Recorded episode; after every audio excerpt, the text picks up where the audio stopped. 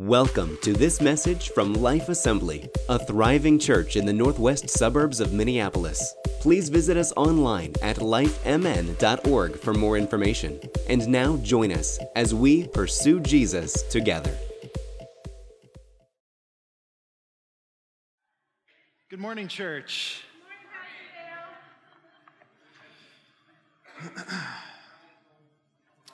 Well, a few things that I, I, feel that need some addressing this morning. First of all, um, Jana mentioned that whoever discovered coffee, well, let me know, tell you that we know. Okay, we know. And I got to have this conversation with the man because I found out he was from Ethiopia yesterday. And I said, Did you know that this is where the first coffee bean was discovered?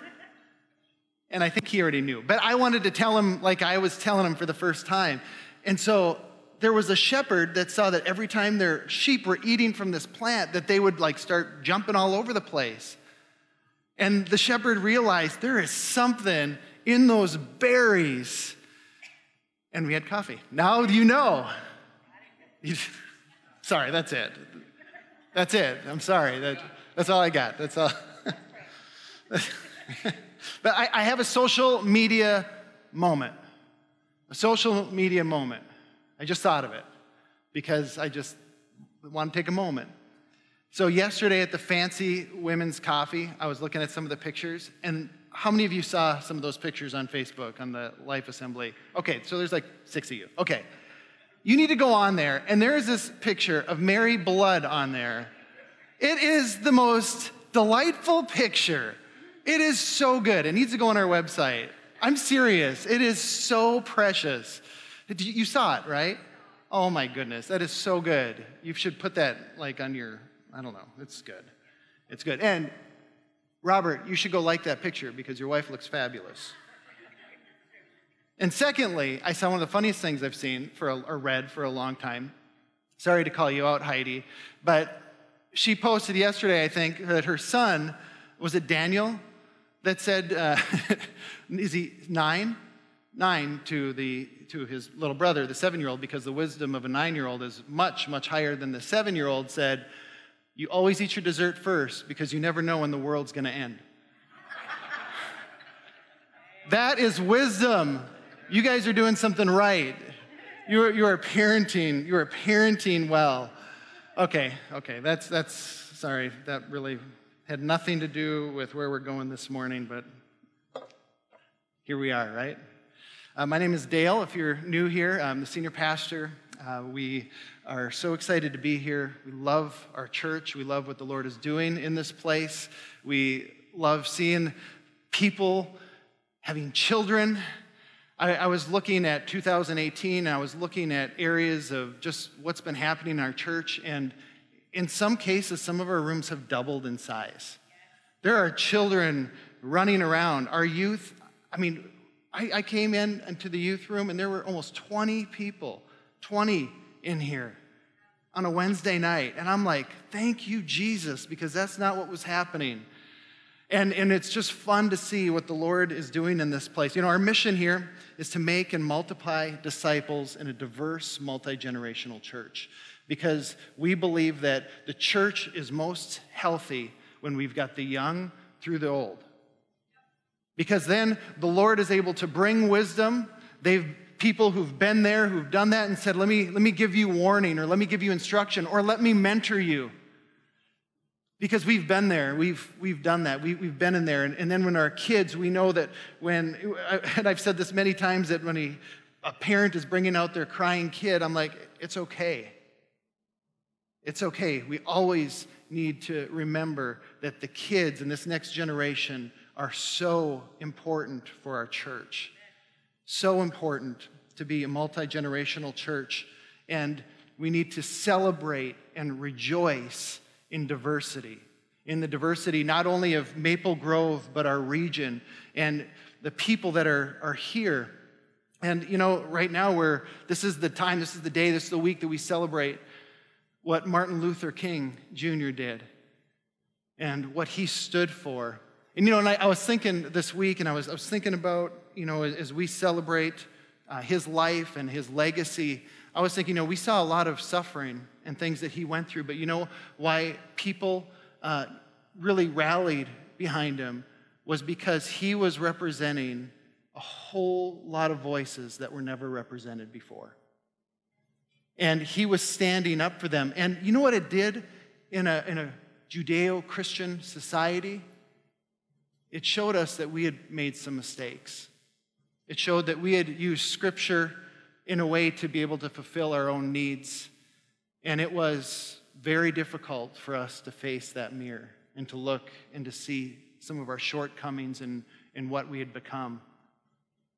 And when we as a church celebrate diversity, when we celebrate people, when we celebrate what God is doing in our midst, it is worship unto the Lord. It is, it is worship unto the Lord. A couple weeks ago, I had uh, prepared for a series. Actually, I started well over a month ago. And uh, I, I, was all prepared, but then the week before um, Pastor Ivan came to speak on, on last Sunday, every time I, I sat and I started writing and I started praying, something else totally veered from um, what I was intending and the purpose for this Sunday.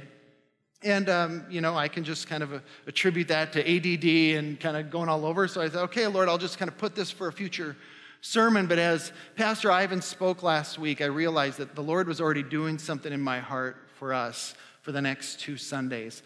Um, could you put the first slide up, um, Sheila? Isaiah 54, 2 through um, 3.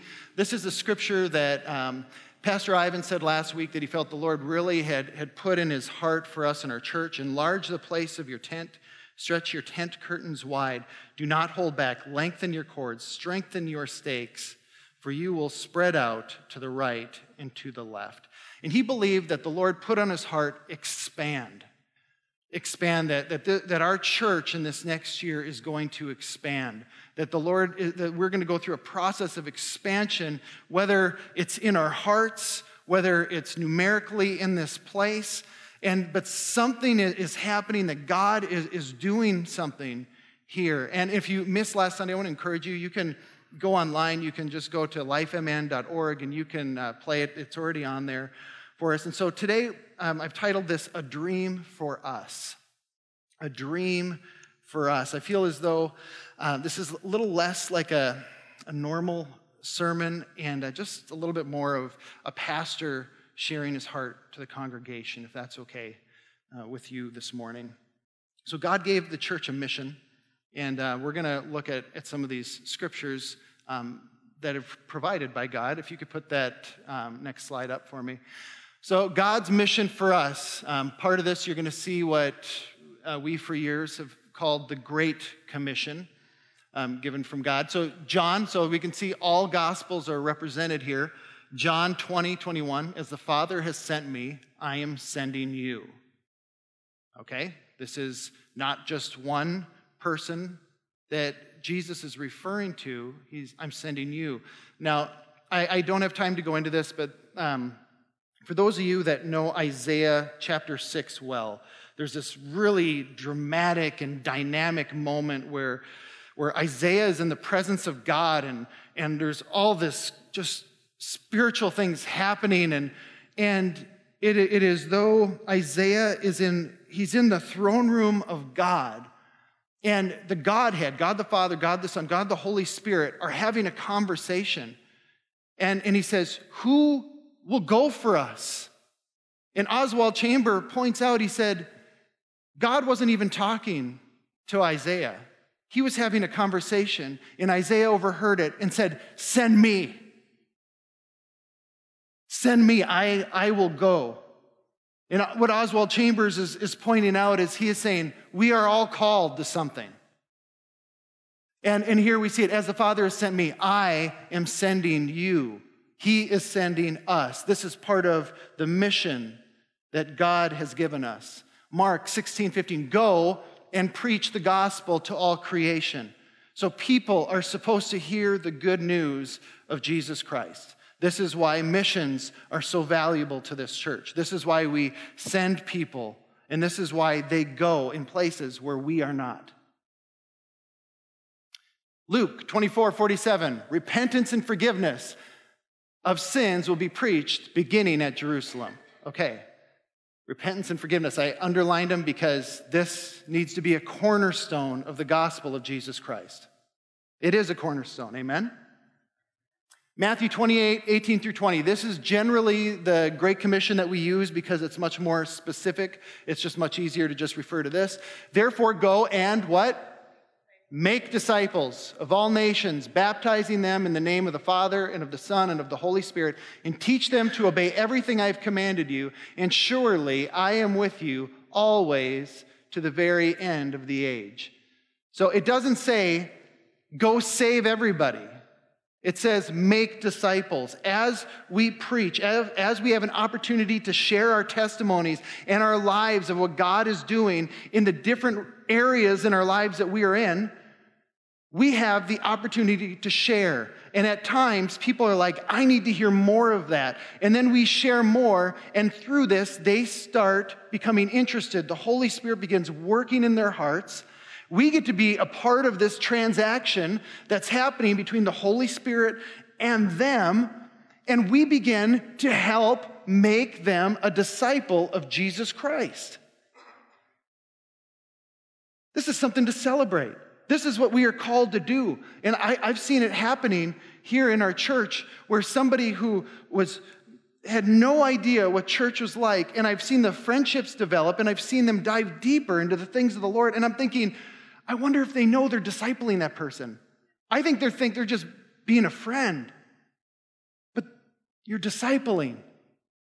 You're discipling. Acts 1 8. So, as all of this is happening, we're fulfilling the mission that Christ has put before us as Christians. It says, You will receive power. You shall be my witnesses, both in Jerusalem and in all Judea and Samaria, and even to the remotest part of the earth. This means that we are not left alone. That, that as maybe you're nervous, you're thinking, oh man, I might have an opportunity here. What am I going to say? Oh my goodness, I'm going to mess this up. It says that the Holy Spirit is there and we will receive power to witness.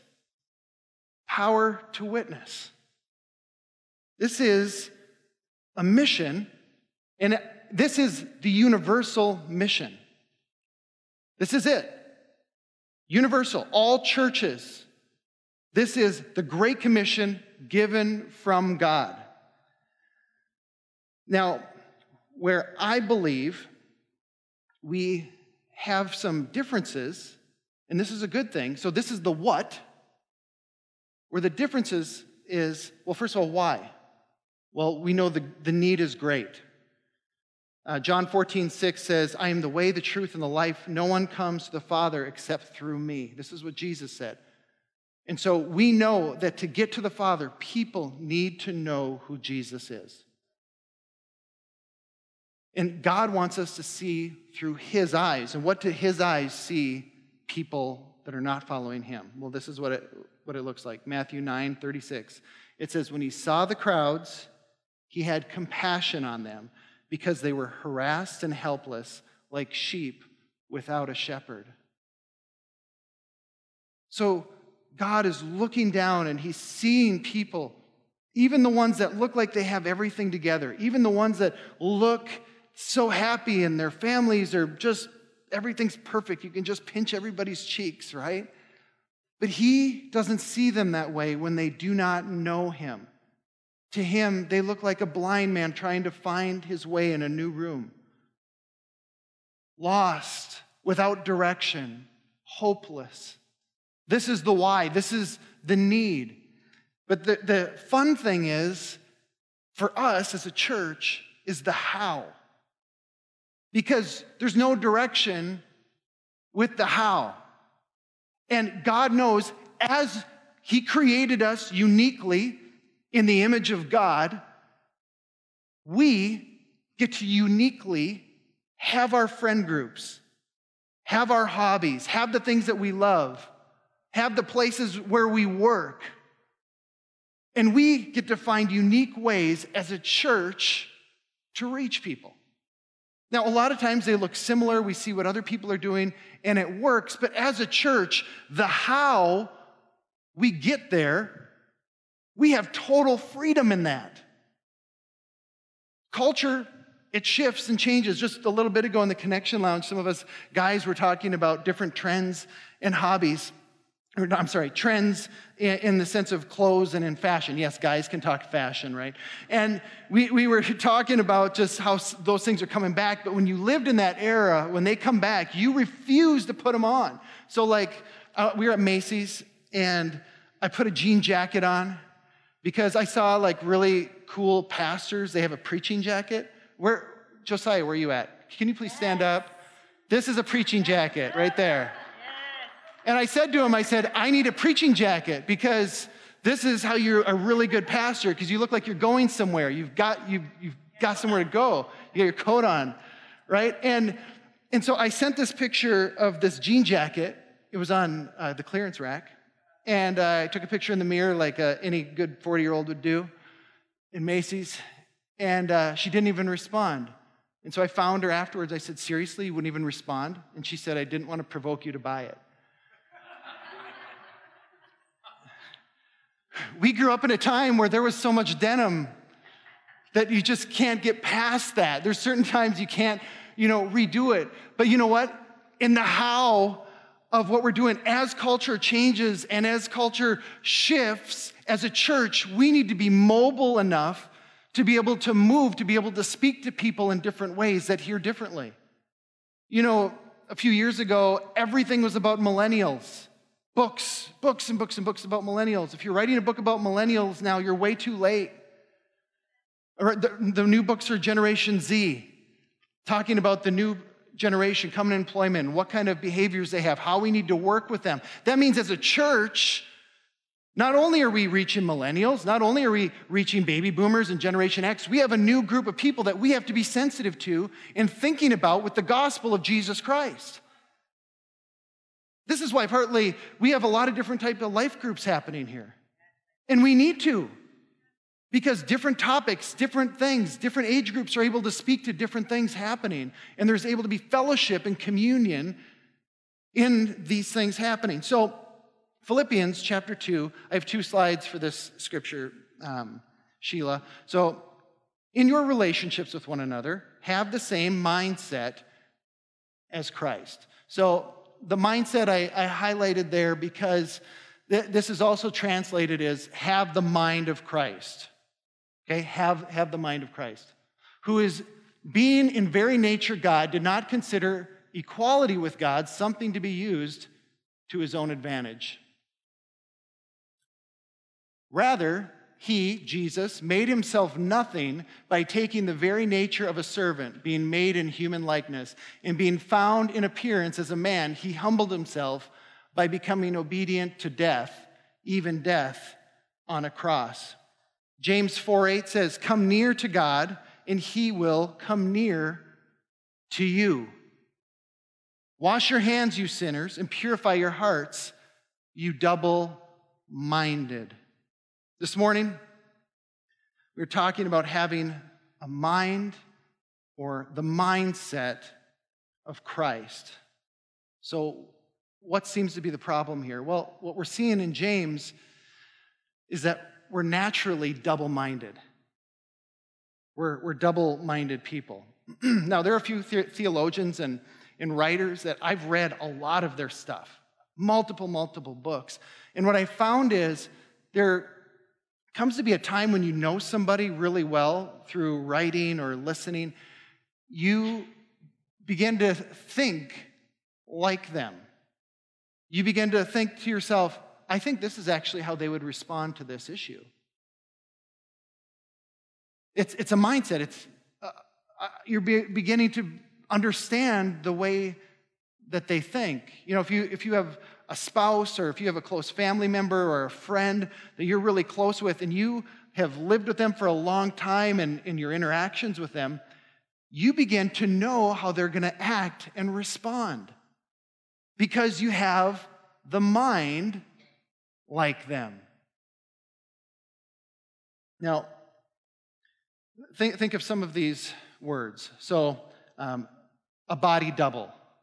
Okay, what's a body double? Isaac and I. I mean, besides for me having a few higher pant sizes, I mean, you're my body double, right? What, what is it? You got two different people that maybe look similar. A double agent, somebody who plays both sides. They're, they're trying to get as much as they can from both sides. A double standard, somebody who lives contrary to what they're saying. They're living a, a double life. And so when we see here in, in James, double minded, it's someone who is caught between two different worlds. They can't make a decision. There's two different concepts that are really pulling them apart. Could you put uh, my really theological picture up there?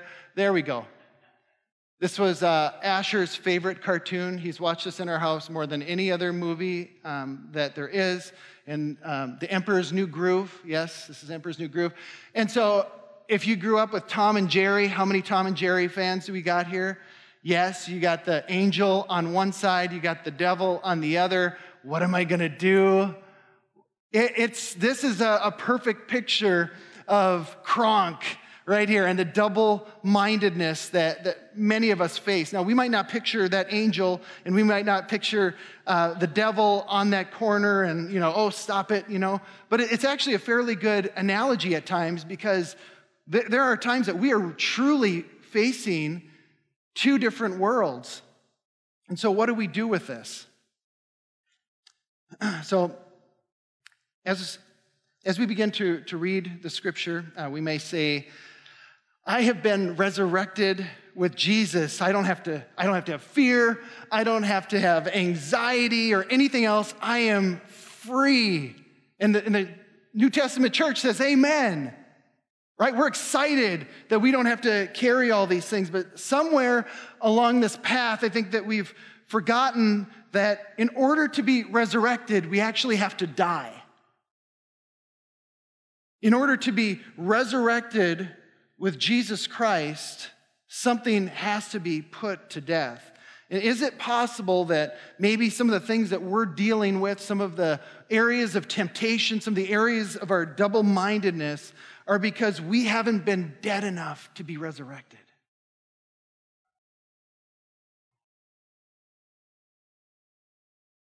Paul actually refers to this when speaking to the church in Corinth in 1 Corinthians 15 31. He says, I die daily.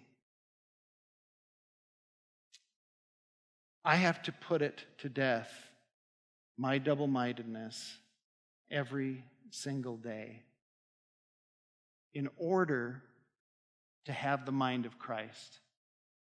In order for me to have a mindset, a God mindset.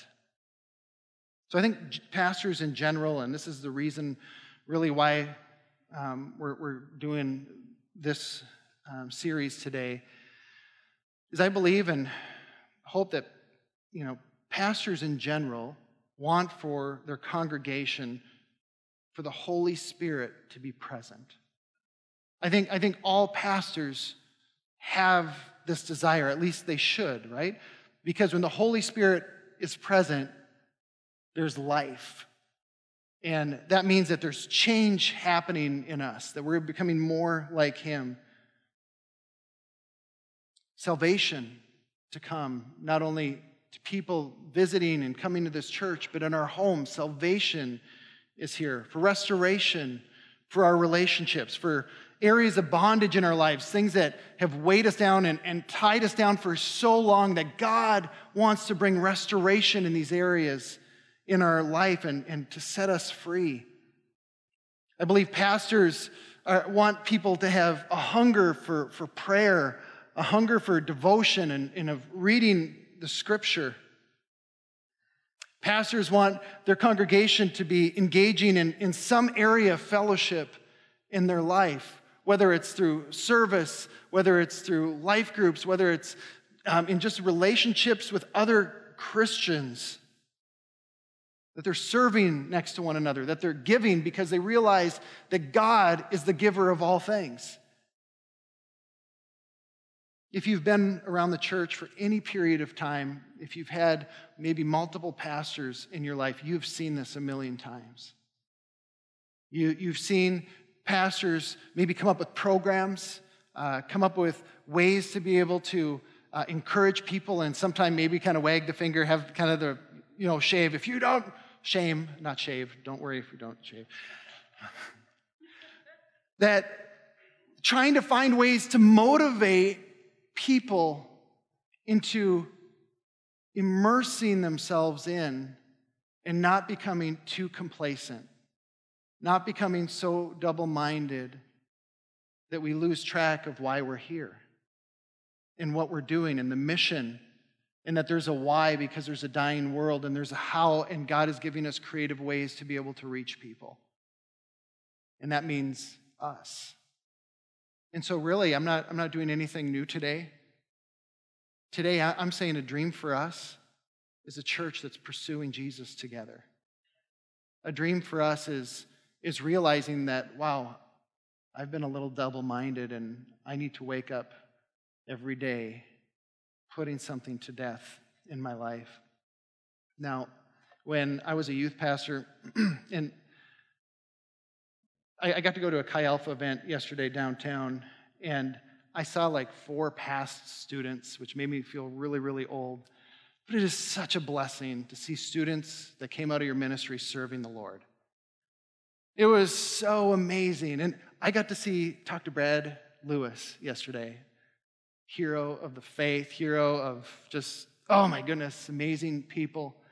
and I thought to myself, I remember as a youth pastor looking at kids and saying, okay, even though there's one or two of you nonconformists in here, I need to talk to all of you so I don't embarrass one of you. But you need to put deodorant on. Okay? If you took your shoes off, put them back on. Okay? Nobody wants to smell that right now. Okay? When you go to your rooms, you should probably brush your teeth. Okay? If you didn't brush your, bring a toothbrush, I know your mom told you to, steal your friends. I don't care. Just do something. Do something about that. We, we, and we knew as youth pastors, I mean, Jana and I, we knew that we were reinforcing what parents had been telling their kids to do every single day. And those kids, every single day, would fight it and they would say no and they would go to their rooms and try and go to sleep without brushing their teeth or doing something. I mean, we got to the point where saying, okay, kids, my kids, not the youth, breathe in my face, prove to me that you brushed your teeth. And so they would come line up like, okay, Minty Fresh, go. Okay, that is, get back there. Do, you know, so we, we had these ways of being able to, to teach these kids. And then one day, you're trying to get in the shower and your kid won't come out of the shower. Are you kidding me? You've been in there for 30 minutes. What are you doing? Stop flexing in front of the mirror, right? Stop doing whatever it is you're doing. So now something's taken hold. Whether it was a girl at school that said, You stink, because that's that'll work. Guys, right? That'll, that'll work. Um, maybe uh, a cute boy came in the room, and all of a sudden you did the little, Whoa, mom was right. I should put deodorant on. Or maybe you were just, maybe you were that kid, you were just always a people pleaser, and you realized that when you did that, you made the authority in your life happy, so you just kept doing it. You didn't care why, you just knew that it made people happy. But let me tell you, as a parent, they don't care. They don't care what, they don't care why you're doing it. They're just happy that you're doing it.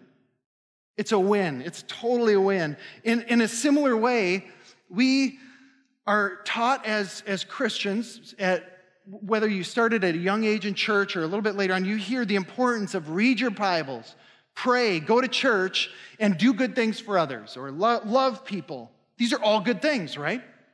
All good and, and great things. It's like paying it forward in a Starbucks line.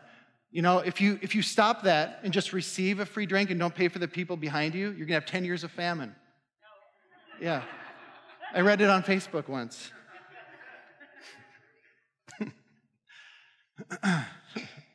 So Andy Stanley points out that Christians were probably told how important their Bible reading was, how important prayer was, how important church attendance was by someone who didn't read their Bible, who didn't pray, and who barely went to church. Like a, a child or a, a teenager being trained to, use basic hygiene, basic life skills, we struggle to, to find a way or to remember to do it.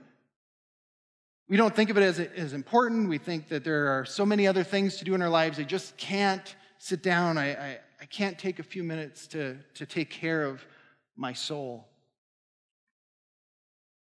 Almost two years ago, I read a quote from Eugene Peterson that said, How can I lead people into the quiet place beside the still waters if I am in perpetual motion?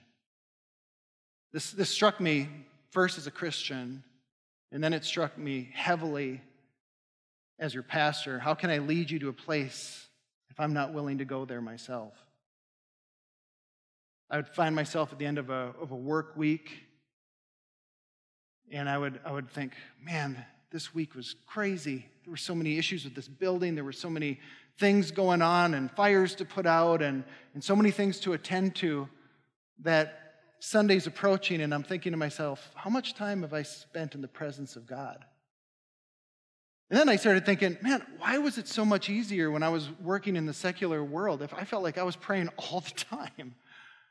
And all of a sudden now I'm, I'm in this place as, as a pastor and I'm struggling to find this time. This, this doesn't seem right. How can I lead you if I'm not walking and being in that same place myself? Being still is hard. Listening to hear God's voice is not easy in the fast paced culture that we live in. And the amount of ease it is to open up your phone and to just watch something and to be engaged in something at all times. Reading the Bible, I found, sort of taking a back seat to other reading material that I was doing about pastoring and theology and new trends and cultural things happening. These are all great things, and I need to stay on top of those, I believe, but they should never be the main thing. And so here I found myself working through this. So I'm going to give you just a little glimpse of, a, of an outline template that I've made for myself through the years. It's just kind of been developing and it's always moving a little bit. and I'm not going to bore you with some of the stuff, you know, the title, the subject. So before every sermon, I, I really try and ask myself these questions. And one of the questions is, uh, why would you care about this message? That's not up there yet. Why, why, why would you care? Why would a, normal person care? So I have to answer the question to myself of why do you care? Because if it's something that you would not even care about, then I'm going to really have a hard time preaching a message that matters. There has to be a reason. I have to, to think about this and, and have to have good transitional sentences and propositional statements to help guide this message. But at the very end of each template, I have this, and I need to give credit to Francis Chan because a lot of these are his. They were so good. I just really had to, to keep them because I want this in me before I, I come before you. Do I genuinely love the people that I'm communicating with? Have I applied this message to my own life? Am I accurately translating the text? Am I worried about what God thinks or what you think? Who will this draw attention to, me or to God? Do people really need this message? If so, why? Is there passion, is there unction or urgency for this message? Why is this something? Why does it matter that I should even share this with you? Who cares, right? Because I love you, the answer to the first question. Because I'm doing my best to apply this to my own life, answer to the second question. Doing the best I can to accurately translate the text. Because I am more worried about what God has directed me to than what you have. Because I really believe as a church and as individuals in 2019, I really believe we need this message. Is there urgency? Oh, yeah there's urgency.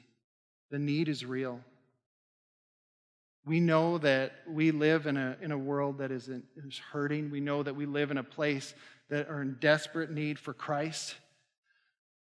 And I, I, just, whether it's on social media or just through conversations that we have, I just, it's so fun seeing the different areas of influence and the different areas of interest that you are in.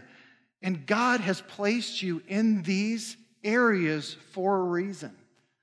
God has given you your neighbors for a reason. God has, has put in your life people that you can speak to and people that you can reach. The need is real.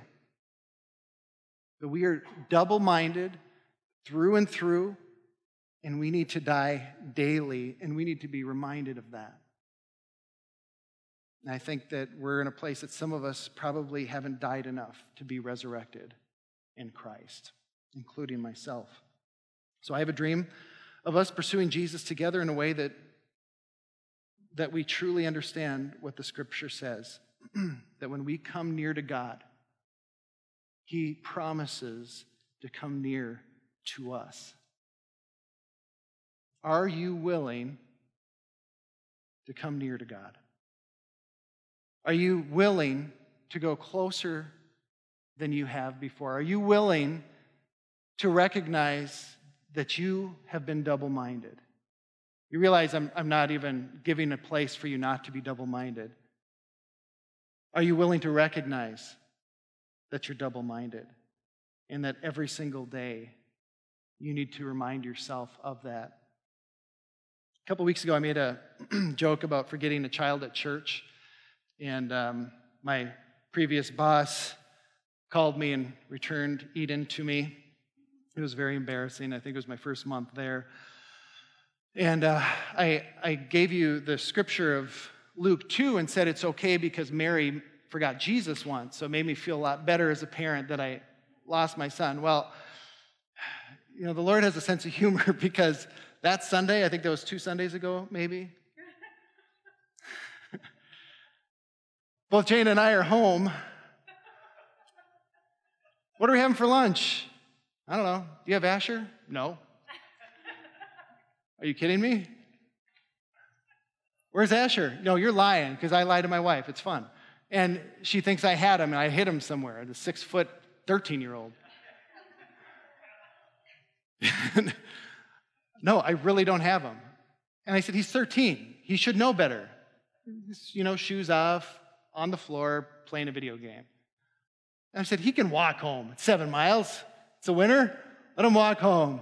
Of course, Jana left right away. She feels terrible, and I'm laughing because here we are, you know, the Lord with the sense of humor, having us two different vehicles, each thinking that the other one had the kid. And this is what happened with Jesus. So in Luke 2:52, it's really interesting. I, I just I don't know why I find this interesting, but it is the last sentence we have from Luke 2:52 to chapter 3 and there's a 20 year span between it. Isn't that interesting? There's a 20 year span between this one verse. And we always read things as a continuous thing just because that's the way that we've written our books and the way that we think. But there's a 20 year gap here. And Jesus increased in wisdom and in stature and in favor with God and with people. We could just sit on this for our lives. Print it out, put it on your monitor to increase. This is really the vision of us individually, right? That as the Lord continues to work in us, we begin to change and grow in Christ, and we increase in wisdom and in stature and we have favor with God and the people around us.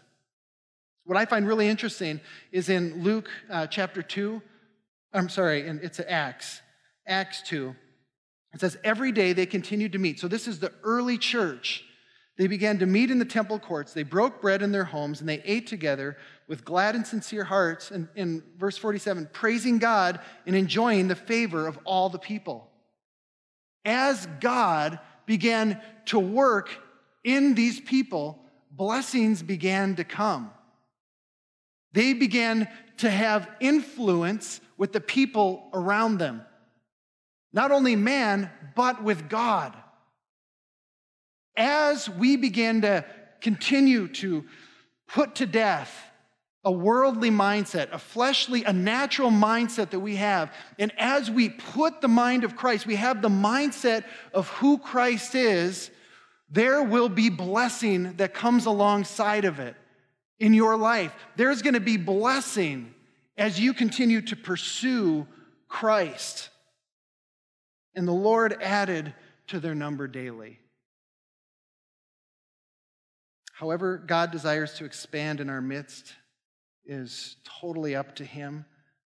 But whether you're a visitor here this morning, part of this church, I want to ask you are you willing to expand the tent stakes of your heart? Are you willing to let Christ expand your heart and your mind? Are you willing to realize that we are double minded through and through, and we need to put to death the desires that we have and allow Christ to move forward in our lives. This is such an important thing for us to remember. This is such an important thing as we just dream together as a church about the how and how God is going to use us in different ways in our city, how God is going to use you at your workplace or at home or the people that you interact with. Do you have the mind of Christ so you can respond accordingly? Would you please stand? Pastor Callie, if you could come and just play quietly.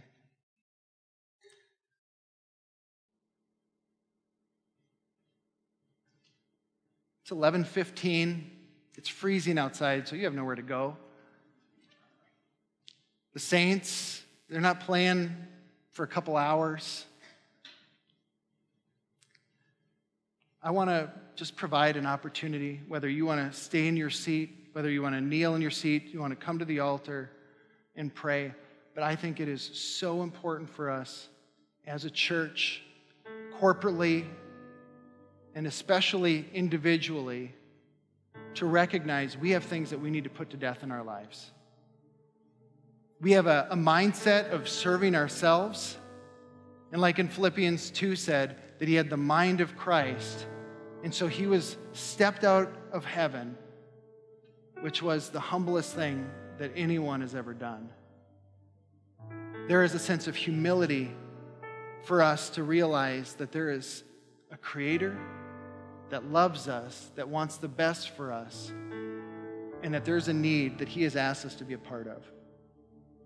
So I'm just asking you this morning as Pastor Callie plays, take some time to pray. Take some time and ask the Lord what you need to do. What adjustments do you need to make in your life? What adjustments need to happen for you to have the mindset of Christ? I truly believe, I truly believe that some of you, you have just done the best that you can. And you know, you start, and maybe it's a little bit harder, and maybe some of that prayer time is kind of hard to get into, or some of the reading, or some of the things that you've started. It's just like the hygiene with the youth. You just keep doing it. You're just happy when they do it, right? The Lord knows. The Lord knows. So I'm just going to ask you just take some time today. Come to the altar. If you need prayer, somebody's going to be here to pray with you. And I'll dismiss in just a little bit. You've been listening to a message from Life Assembly. Connect with us online at lifemn.org. And thanks for listening.